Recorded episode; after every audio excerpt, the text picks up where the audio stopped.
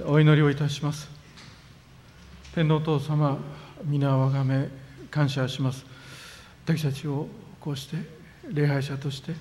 主の前に礼拝を捧げる身としてくださったこと神様お金で買えない身分を努力で買えない身分を主の憐れみによって私たちに与えてくださったクリスチャンとしての歩み今日の礼拝を感謝をいたします。主よどうか私たちが神様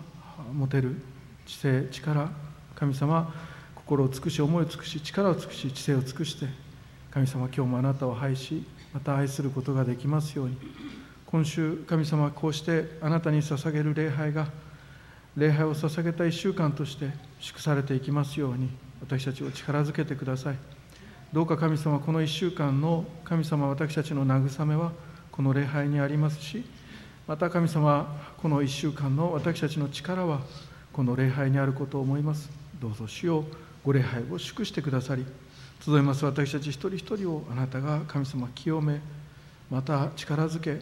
励ましてくださいますようにお祈りいたします。主を使わせてください。この世はあなたを知りませんと聖書に書いてあります。ですから神様多くのクリスチャンや教会がこの世を変えようあるいはこの世に影響を与えようといろいろな人々いろいろな事柄神様手をかけてまいりますけれどもしかし神様あなたの御国が神様一人一人のうちにイエス様を信じる方々のうちに来るようにと思う時に伝道も進みますように宣教が進みますように御子イエス・キリストが私たちを憐れんでくださり私たちの罪の一切を十字架にかけてそして私たちを許してくださりまた私たちを復活させてくださる。大きなお恵みの中にあることを神様どうぞ私たちが喜び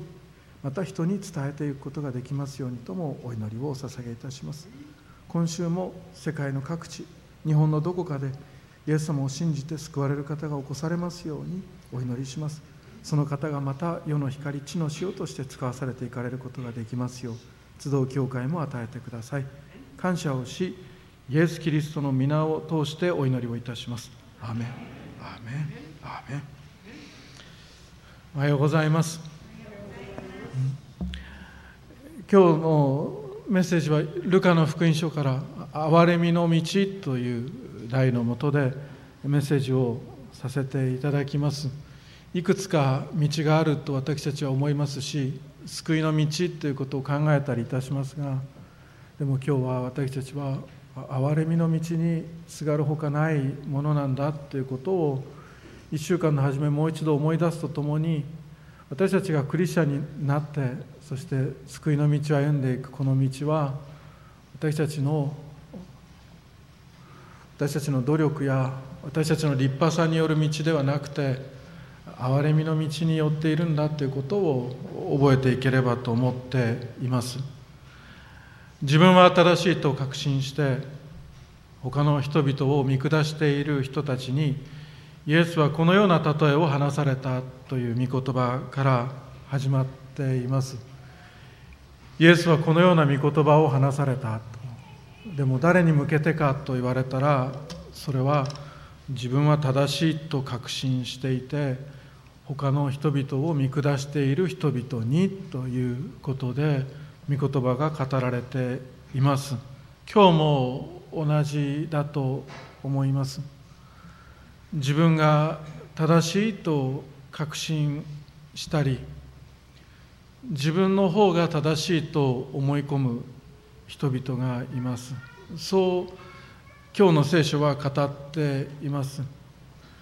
聖書に基づいて私たちが正しいと思うそういうことではなくて聖書を抜きにして私の方が正しいと思っている人のことを指しています。そしてそうした人々は他の人々を見下します。私の方が正しいと思っているからです。そうして他の人々を見下す人々見下している人たちにイエス様はこの聖書を通して語りかけておられます。ですのでこの聖書の御言葉から講談で説教する私のメッセージも同じく自分を正しい自分は正しいと確信していて他の人々を見下している人たちに向けて語られる言葉でもあることを覚えていければと思います。もしかするとそういう人がここにもおられるのかもしれませんしあるいはそれは今日は私なのかもしれないと思いながら聞くこともあるかと思います。もしかすると牧師である私に主が自分は正しいと確信していて他の人々を見下していると主が語りかけられておられるのかもしれませんしあるいは今朝のあなたがその人なのかもしれない。私たちは今日のこのメッセージ説教を通して恐怖感を抱くのではなくて危機感を持ちたいと思っています。もう一度言いますが今日のメッセージを通して恐怖感恐怖心を持つのではなくて危機感を持ちたいと思います。メッセージ説教の一つの役割です。警告をし敵の襲来を伝えるのがメッセンジャーの一つの仕事です。働きの一つになります。今日もしあなたが自分だけがまでは自分の方が正しいと確信し思い込んで人を見下しているのであればそうならないようにそれは憐れみの道からそれているという警告を発しますしあるいは私たちがもしかするとそうなりうるのかもしれないそうなりつつあるのかもしれないと危機感を持つのが今日のメッセージの一つであります。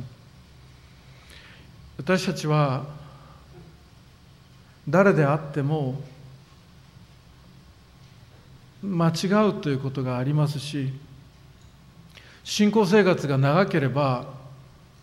誇り高く振る舞えるかといったら実は反対で信仰生活が長いだけ積もり積もった高ぶりやプライドというものがあったりします。そうした中で自分は間違っていないと押し通してしまうこともあります。信仰生活が長ければ長いほど自分が間違っていることに気づいてもそれを直すことができずに間違ってないと押し通してしまうこともありますしまた間違いに気がついても正しいと言われたくて間違っていないと押し通してしまうこともあったり自分の間違いに気づいてもそれを認めるのが怖くてあるいはそれがとっても辛いことだからそう認められずに自分は正しいと確信して他の人々を見下すという弱さを私たちは人生の中で持つことがあります。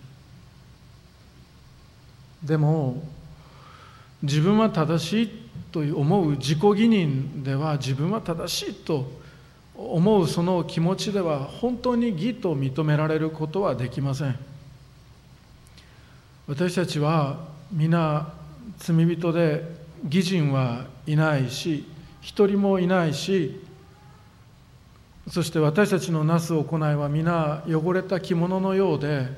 汚れていることを思う時に私たちが義と認められるのはただ神様の義を着せていただく時だけなのだということをもう一度今週の初めに思い出してクリスチャンとして生きていきたいと思います。なぜなら神の義を着せていただくのがクリスチャンだからです。裸になったそのところに主は毛皮を着せてくださいます。毛皮の衣を着せていただいて私たちは義と認めていただくことができる。その着せていただいた人という恵みの喜びで今週を生きていきたいと思っています。一幕教会に集う私たちであれば今週の歩みはそういう生き方がふさわしいと思います。主が私を許してくださった。主が私を憐れんでくださったと今週を生きていく。それがとっても私たちにとってふさわしい生き方だと思います。2人の人が祈るために宮を登って宮に登っていった。一人はパリサイ人でもう一人は酒税人であった。と書かれています。礼拝の日はもちろん決まっていました。けれど生贄は毎日神殿で捧げられていましたし自由なお祈りのために神殿はいつも開かれていましたので入っていって神様に祈りを捧げるっていうことはできました。教会に行って一人でお祈りするっていうことも皆さんあるかもしれませんがそんなふうにして2人の人が宮に登っていきました。一人は立法を守るパリサイ人でもう一人は立法を守れなかった酒税人でした。この2人が祈りに出かけて行きます。酒税人ってどうして嫌われていたのかって私たち思う時があります。酒税人は確かに嫌われていました。本当に罪深い人として扱われてそして地の民と呼ばれてとにかく一番低いところの底にいる人たちだという呼ばれ方をしました。どうしてそんなふうに呼ばれ嫌われたのか。どうしてそんなふうに一番悪い罪人認定をされていたのかというとそれは彼らユダヤ人でしたけれどもユダヤ人である自分の家族が代々守ってきた大切にしてきた仕事を離れまた捨てて自分の民族を裏切り自分のおじいちゃんおばあちゃんたちを裏切ってイスラエルを支配していたローマ帝国に仕えそして税金取りをする。でもその税金取りも定められた税金以上のものを取って懐に入れるということを当たり前のこととしてやっていたその中で。つまり自分の民族を苦しめたそのお金で一代で大金持ちになり権力と尊敬そうしたものをローマ帝国の中でおける尊敬をお金で手に入れたという人たちだったからです。代々の家系代々の伝統代々の信仰代々の知恵代々の知識というものがイスラエルユダヤ人の中では尊敬されるそうしたユダヤ社会で今までいたことがない新しいタイプの権力者だったのが酒税人たちでありました。民族をローマに売ることで突然権力を得た者たち。こうした人を民衆はあるいは民衆もエリートも関係なくユダヤ人は当時のユダヤ人はこういう人たちが大嫌いでした。なので主税人を徹底的に嫌ったわけであります。しかしその主税人たちのグループが集まるその中富を増し加えてそして大きな音楽を鳴らしてパーティーを開き自撮りして喜んで盛り上がっているその中で浮かれない顔をした一人の主税人がいました。他の主人たちはきっと言ったと思います。そんな暗い顔するなよと。俺たちは世界を変えてるんだと。俺たちは新しいことをしてるんだすごいことをしているんだ必要なことをやってるんだとそう話す中ででもこの一人の主税人だけはいても立ってもいられず一人でその輪から抜け出して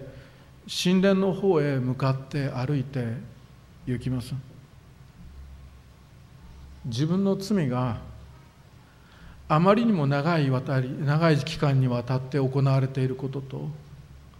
そして自分の罪がすでにあまりに大きくなってしまったことに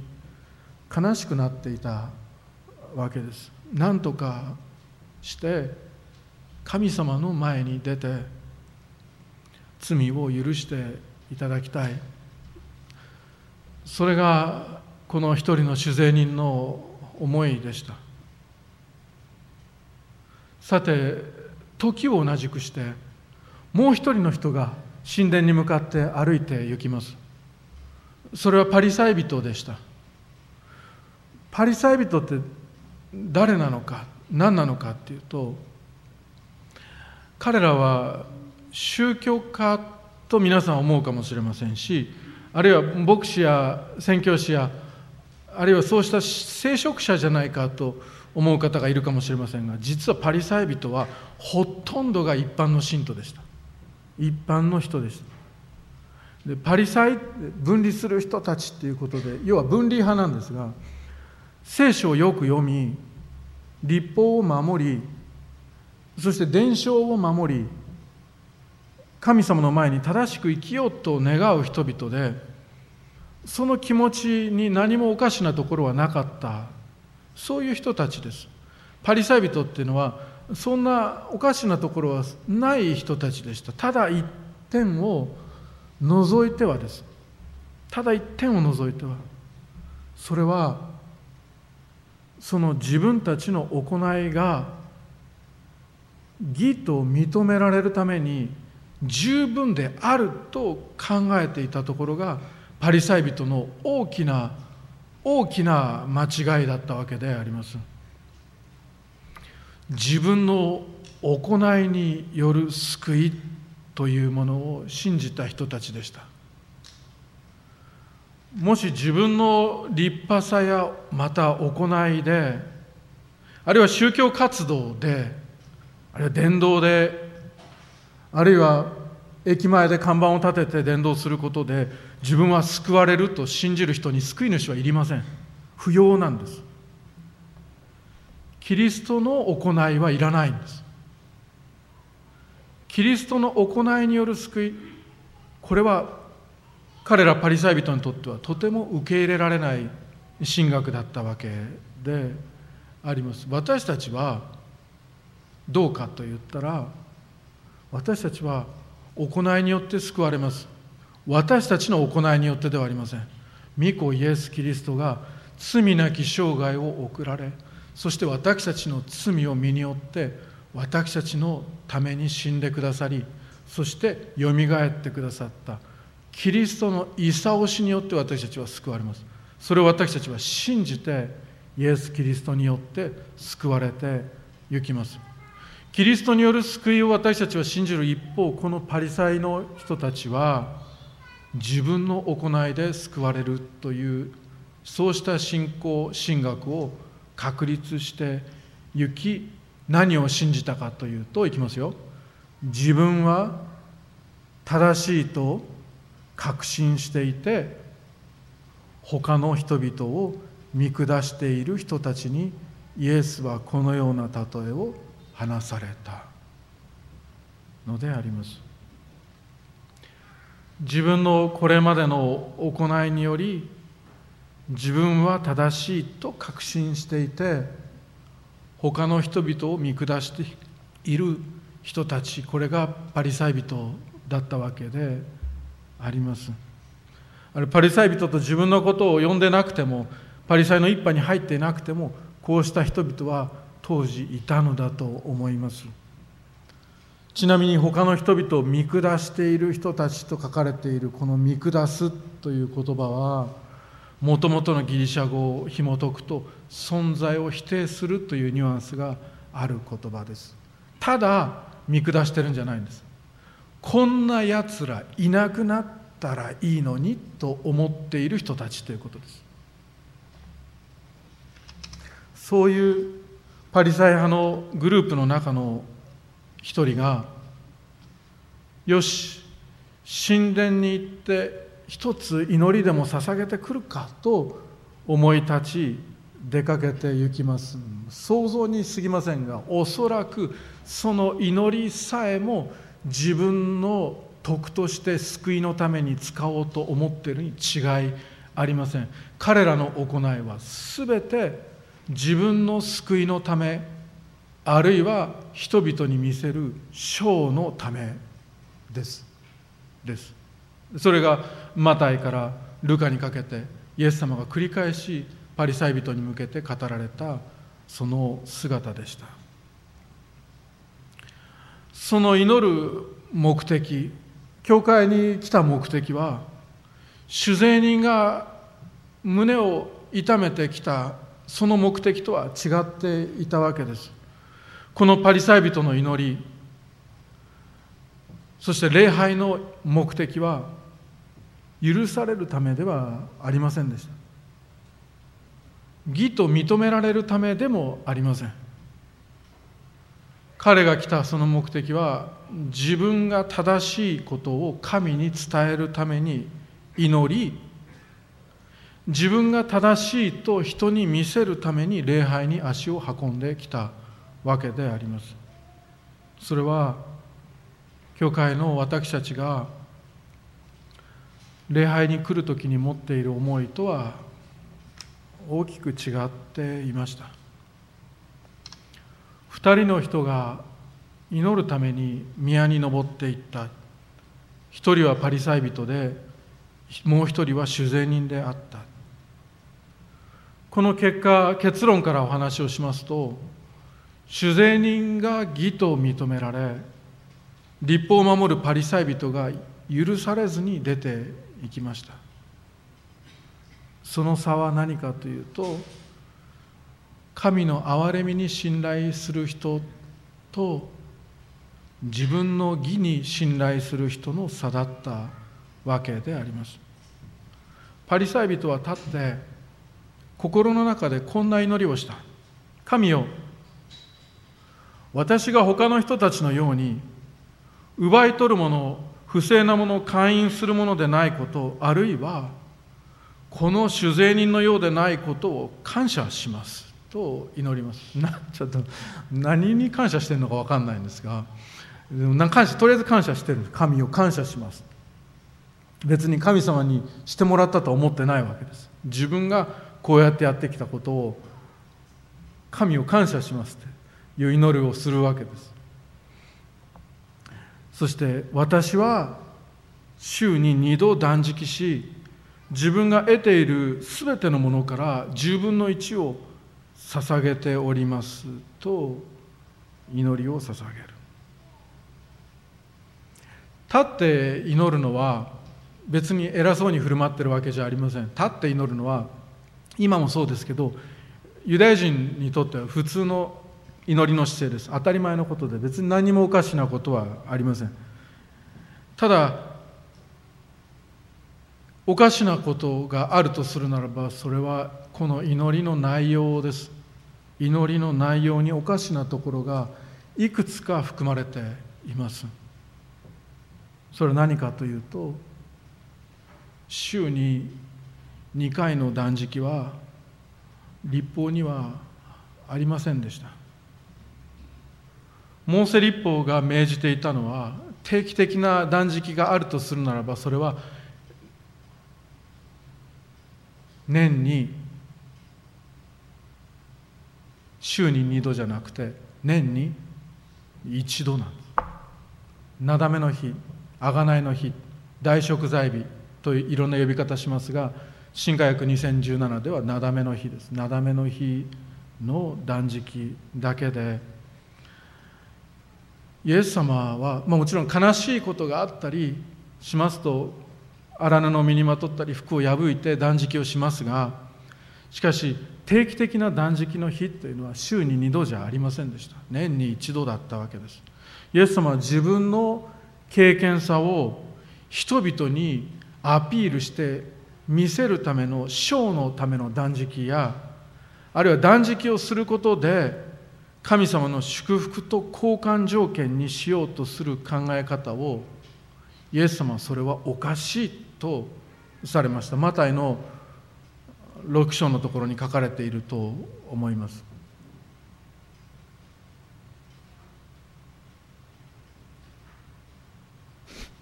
あ私が進学校だった時に一人の収容生進学生が断食をしますと皆さんの前で宣言をしてそして断食してらっしゃいました。なんで断食してるかって分かったかっていうと食堂にわざわざ来たからです。で苦しそうな顔して食堂にいるのでその彼の先輩にあたる人物が「お前ね」って言ってあの面倒見てた彼ですか？ら「お前ね」断食っていうのはお祈りしながらやるんだよって。今この時間お祈りしてるべきじゃないの？ってそうですかとか言って部屋に戻っていったのを覚えていますが。断食すること断食していることを見せることで自分の経験さを神様にアピールするっていうのはイエス様はそれは良くないことだとお教えになっていた。私たちはよく分かっているかと思います。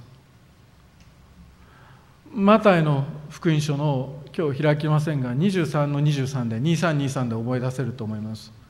あそこ23章マタイの23章はパリサイ人の姿がずらっと書かれているところですがそのところにはパリサイ人たちがなんと買ってきた自分で作ってませんから買ってきたハーブとかスパイスのインドクミンイノンドクミンそれからミントの10分の1も捧げているというところが書かれていたと思います。クミンイノンドミント発火って前の訳ではなされていましたけどミントですね。その10分の1も捧げていたっていうところが書かれています。また穀物の10分の1も捧げていた。で農夫たちは穀物の10分の1捧げました。それでいいんです。収穫の10分の1を捧げた。で10分の1は大切ですってイエス様はおっしゃったわけですね。けれどもその農作物を購入した消費者が購入したものの10分の1を捧げるということは普通しなかったです。でもパリサイ人たちはこの神様がするようにと与えた立法を勝手に超えて言われてないのに私は購入物の購入したものの10分の1も捧げてるんですって言ってアピールかけていったわけです。あなたがあなたに例えば部下がいたとしてあるいは年下の方がいたとしましょうか。それでお買い物をお願いしたことにしましょう。お昼は焼きそばだから何買ってきましょうか。キャベツ買ってきてキャベツと焼きそばの麺とそれからもやしと豚肉買ってきてこの4ついい覚えたって言ってお買い物お願いすると分かりましたと言って出かけて行ってバローに行ったと。しかしなかなか帰ってこない。あバローそんな遠いかなと思ってるとだいぶ時間がかかって帰ってきたわけです。そして帰ってくるとそのお買い物袋の中に入っているのはいつ使うの？というような輸入の大紬とそして何語ですかそれという言葉で書かれているチリソースが入っていた。大紬とチリソースが入っている焼きそばはって探すとどこにも入っていない。聞くと胸を張りながら私が大紬とチリソースを買うことができ買い物のタスクを完璧に完了することができたことを感謝しますと言い始めるわけです。特にこの買い物一つ出かけられないお手伝いできない人たちとは違うことを感謝しますと言うわけです。であなたの気持ちはっていうといやお前もできてないじゃん。焼きそばできないじゃんっていういうことですよね。主の御心は行えていないのに頼んでもないことや立法で命じてもいないことをやりそして自分の行いをアピールし修善人とは違う立派な人間だと自分は認識しているこのパリサイ人ですがしかし皆さん神様の目からは一体どうなのか。自分を信じて自分の力で自分の行いを神様にアピールすることで自分の天国の居場所を確保しようとするその宗教システムを構築しイスラエル中のシナゴーグに設定をしていったパリサイ人たちです。本当は聖書は私たちは皆汚れたもののようになり私たちの義は私たちの義は不潔な着物のようですとイザヤ64章に書かれているそうした御言葉を彼らは読んでいるはずなのに自分たちがやってることがおかしなことだとはこれっぽっちも考えない。兄弟姉妹救いの道は2つしかありません。2つしかない。一つはこのパリサイ人たちが目指した道です。それ何かというと立法の行いを完全に行うことで神様を満足させ天国に入るという救いの道です。これローマの10章に書かれています。ローマ10章3節に彼らは神の義を知らずに自らの義を立てようとして神の義に従わなかったのですと書かれています。そうした救いの道の一つですがデメリットが一つだけあります。それは何かというと完全でなければならないということです。じゃないと救われないんです。いわゆるあの人よりもいい人ということで天国に入ることができないということです。そんなに大きな罪は私は犯してない。ではダメなんです。では入れないこのパリサイ人を祈ります。神を私が他の人たちのように奪い取るものを不正なものを勧誘するものでないことを感謝しますと言いますがそれではダメなんです。今まで一度も奪い取ったことのないものを今まで一度も不正をしたことのないもの今まで一度も勧誘したことのないものでなければならなかった。行いで御国に入ろうとするならば完全でなければならない。一回の失敗も人生の中で許されないわけです。イエス様によればそれも心の中のことも含まれるのでその会員も情欲を抱いて異性を見たその一回でダメですし殺人についても兄弟をバカ者と言ったりあるいは憎しみ一つでもうダメになる。立法を守って天国に入るということは希望が一つもない救いの道になります。なります。パリサイ人でもこんな人いたんですかって言ったらイエス様の時代結構いたと思います。あの若い指導者覚えてますか皆さん？若い指導者はそのようなことは皆若い時から守っておりますって言ったでしょ。えそれで永遠の命を受けずに出ていってしまうその彼だって。なぜかというと自分が完璧だと思っていたからであります。しかし皆さん義人はいない。一人もいないわけで。この一本の救いの道ではもう絶望しかないわけです。じゃあ私たちはもうダメか。人間はもうダメか。人類はもうダメか。そう言いますといやもう一つ道があるとイエス様はおっしゃってくださるわけです。それは神様がその道を用意してくださった。それは天においても地においても一切の権威をお持ちで罪を許す権威をお持ちの方であるこの神様に憐れんでいただくという道であります。主税人たちのあのどんちゃん騒ぎを繰り返すグループたちの中で我に返ったこの主税人は罪に苦しみそして憐れみの道へと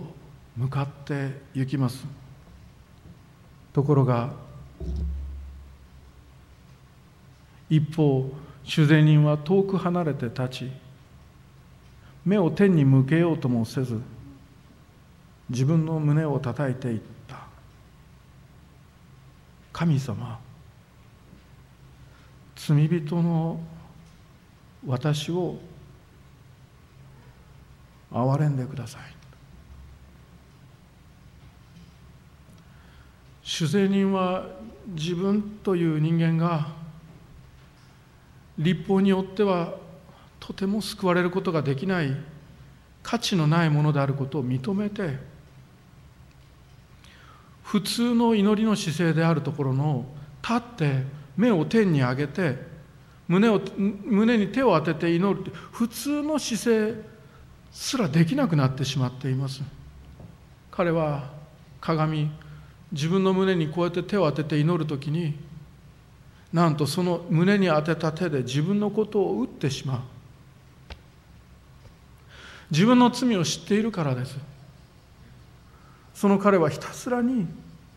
その自分の胸を打ち叩きながらでも神様に憐れみを恋い願います。なぜなら自分が神様から遠く離れてしまっていること。それも昨日おとといの罪のことで悔い改めているんではなくてもうそれが随分と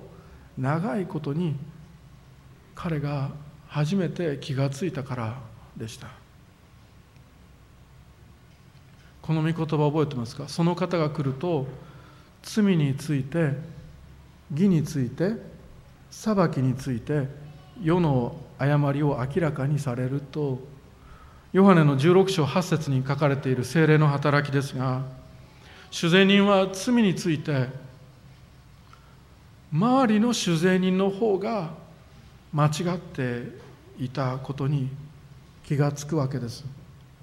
こんなの罪のうちに入らないよという言葉です。主税人は思います。いや罪だろうとまた義について周りの主税人が間違っていたことに気がつきます。自分たちがしていることは正しいことなんだ。この社会に必要なことなんだと。でも主税人は気づきます。いや正しくない。裁きについてこの主税人は周りの主税人が間違っていたことに気がつきます。それは神は一人一人その人の行いに応じて報いられますと書かれている御言葉は生きた御言葉で死後の裁きはあるそしてそれは想像を超えた恐ろしさであると彼は精霊の働きによってです。気がつくわけです。そして今の自分は裁きの対象であると。それで彼は宮へ登って歩いてきた。でも自分の立派さを神様にアピールことはアピールすることはもう二度とできない自分であることは分かっていてしかし彼は胸を叩きながら祈ります。何て祈りましたか？最初の言葉は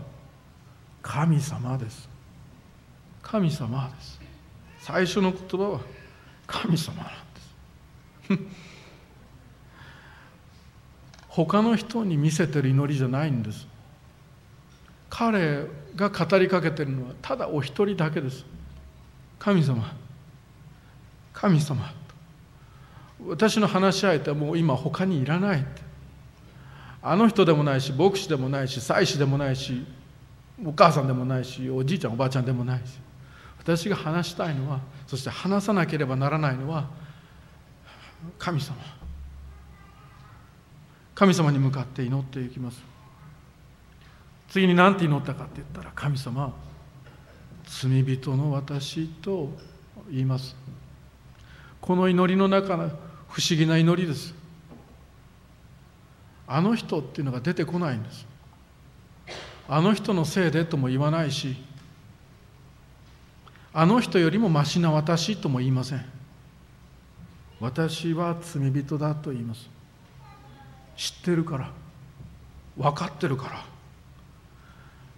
神の前に一人裁きの座に立つ時私はいろいろなもので神様の前から自分を隠してきたけれどもその時は全て取り去られ裸で主の前に立つことがヘブル書に書かれていますがその時自分が罪人であることを知っています。しかし兄弟姉妹肝心な祈り祈りをずっと教えてますからね。肝心な祈りはこれです。私を憐れんでください。憐れみって皆さん何かというと恵みとは違う。恵みっていうのはふさわしくないものに注がれるものです。あ悪いものにも良いものにも神様恵みを注いでくださり雨を降らしそして日光を当てさせ私たち神の恵みを受けています。ふさわしくてもふさわしくなくても受けることができる。これは恵みです。憐れみは神様が与えてくださるものじゃありません。憐れみっていうのは神様がしないことです。憐れみっていうのは憤りとか神の御怒りを注ぐのをやめるということです。それが憐れみです。憐れみは私たちに与えられるべき呪いと主の御怒りを控えていただくというのが憐れみです。その憐れみは朝ごとに新しい。今日も新しい憐れみでクリスチャン皆さん私たちは主からの憐れみをいただいています。でこの罪人は主の前に立って神様罪人の私を憐れんでくださいと祈ります。あなた方に言いますが義と認められて家に帰ったのはあのパリサイ人ではなくこの人です。誰でも自分を高くする者は低くされ自分を低くする者は高くされるのです。神様の御心はへりくだり罪を認め悔い改める人を許すということです。頼んでない頼んでもないものを買ってきてどうだという顔をする人ではなくて腕の前に組んだその手で自分の存在さえ叩いてしまうそんな罪の悩みの中で自分のしてしまったことを悔いへり下って憐れみを求める者を許すのが主の御心だったわけであります。パリサイ人は自分の徳自分の技自分の義に頼りました。人の義なんていうのは神様の前に完全に絶対になり得ないのにもかかわらずです。一方主税人は神様の憐れみにすがりそしてそれを見いだしました。兄弟姉妹神を正義を行いたまえでは誰も救われないんです。そんなことを祈っていけばあなたも自分の魂がその正義ゆえに滅びに移されることを知る。でも神を憐れみたまえと憐れみを恋願うことを今日はお勧めします。それが私たちが今日学ぶ祈りです。罪人を憐れむ主がおられます。罪人の罪をすべて許す主がおられます。罪人が罪人じゃなくて同時に義人として認められるようにそのステータスをお変えになることがおできになる主がおられます。そしてこの主が私たちの教会が信じている主父なる御神御子なるイエス・キリスト聖霊なる神御一なる神のこのお一人なる神様であります。この神様は私たちにはできない。自分にはできない人間にはできないことを私たちにして私たちのことを許してくださいます。人にはできないことが神にはできるのです。私のことも主は許せるしあなたのことも主は許せます。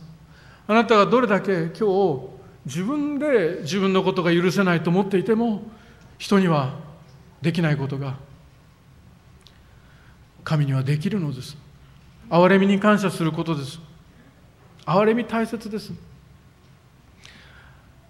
あるアメリカ人の牧師で神学者の方で仲介書も書く先生がいらっしゃって厳しい学者肌の牧師です。そういう人がいました。この方がテレビに呼ばれてテレビの番組でさまざまな宗教のリーダーたちと対話をするテレビに出ておられたのを見たことがあります。大変手厳しかった。ユダヤ教のラビがユダヤ教だけが悪いんじゃないの。他の宗教全部そうですが私たちが救いを受けるためには正義を行わなければならないと口にしました。そうしましたら司会者が聞きます。何点ぐらいで救われますか？65ぐらいだといいんだけどなって笑うわけです。100点満点は確かにできないかもしれない。でも頑張って807060は取っていこうとする。それが大事だというわけです。司会者再び聞きます。で合格点は？と聞きますとその問いにラビが答えたのは合格点はわからないだったんです。どれだけ頑張ったら合格するのかわからないというわけです。どれだけ頑張れば救われるのかわからないんです。わからない恐怖わからない不安ゆえに一生懸命頑張って生きていくのがユダヤ教だけではありません。さまざまな宗教です。しかしイエス様の憐れみによる十字架の死によって自分の罪を十字架に委ねイエス様が復活されたように私たちも復活されよみがえって天国に行く。信じる者が救われると信じ頼るクリスチャンは救いを確信して生きていきます。そこが違う。正義を頑張って行うんですねと司会者は言いました。そしてその視線は牧師の方に向けられます。クリスチャンは違うのかと。その問いかけに対して私たちと同じこのキリスト教の牧師はこんなことを言いました。私たちには憐れみが必要なんだ。憐れみなんだ。正義じゃない。憐れみなんだ。正義じゃない。憐れみなんだと繰り返し繰り返し話をしました。神の正義を私たちが欲したら私たちは滅びるほかないと。必要なのは神の憐れみなんだと言います。この牧師はさっき言いました神学者で学者肌で大変冷静で厳しく完璧なクリスチャンのように見えるこの牧師ですがしかしこのコメントの時には憐れみなんだ憐れみなんだと取り乱すほどに求める姿に私は震えました。ヘブル人の手紙4章16節ですから私たちは憐れみを受けまた恵みをいただいて折にかなった助けを受けるために大胆に恵みの御座に近づこうではありませんかと書かれています。兄弟姉妹私たちに必要なのは憐れみなんです。今日もそうです。そしてね驚くかもしれませんが明日もそうです。朝ごとに新しい憐れみを私たちは毎日求めないといけないそんな弱い器です。牧師もですかって言ったらああそうです。そうです。私たちは神に憐れまれて初めて正しく生きていきたいと思える存在だからです。神様罪人の私を憐れんでください。これが今日のメッセージで私たちが胸に覚えていく御言葉です。それが私たちが祈ることが許されている祈りです。神様があなたのことを愛して許して義と認めてくださり毎日憐れんでくださる。神様はあなたのことを愛しておられます。この神様のために私も正しくなりたい。この神様のために私も良いことをしたい。その神様の良いことのためにこの体を使おう。私の人生は許されて新しくなった神に憐れまれた特別な人生だからこの人生を主イエスキリストの良いことのために使おうと生きていくのが私たちクリスチャンの今週の歩みだからです。お祈りをいたします。天のお父様御言葉を聞きながら先週私にはどんな罪があったのでしょうか。主あなたはどんな罪を許してくださったのでしたかと思いを巡らします。けれど牧師として語りながら自ら思いますことは先週とか昨日とかいうレベルではなくて私はこれまであなたにどれほどの罪を犯してきたでしょうか。生きているだけで罪を重ねてしまうこの私を。しかしあなたは将来に至るまで支払い無用としてくださったキリストの十字架とご復活のまた主の罪を許す憐れみに今日感謝をいたします。神様罪人の私を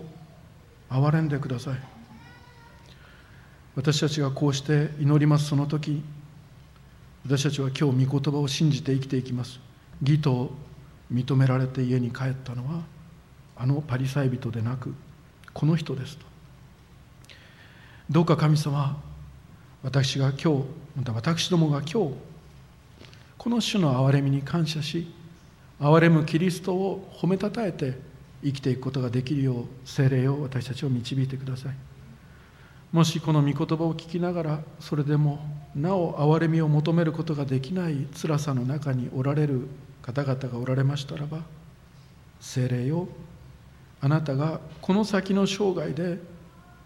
私たちに豊かに憐れみを求めたりあるいは人を憐れんだりすることができる心を与えてくださるように祈ります。求めるものに与えてくださる主求めよさらば与えられんとありますから感謝をいたします。また主よ人を許さなかった私を許しください。我らに罪を犯す者を我らが許すごとく我らの罪をも許したま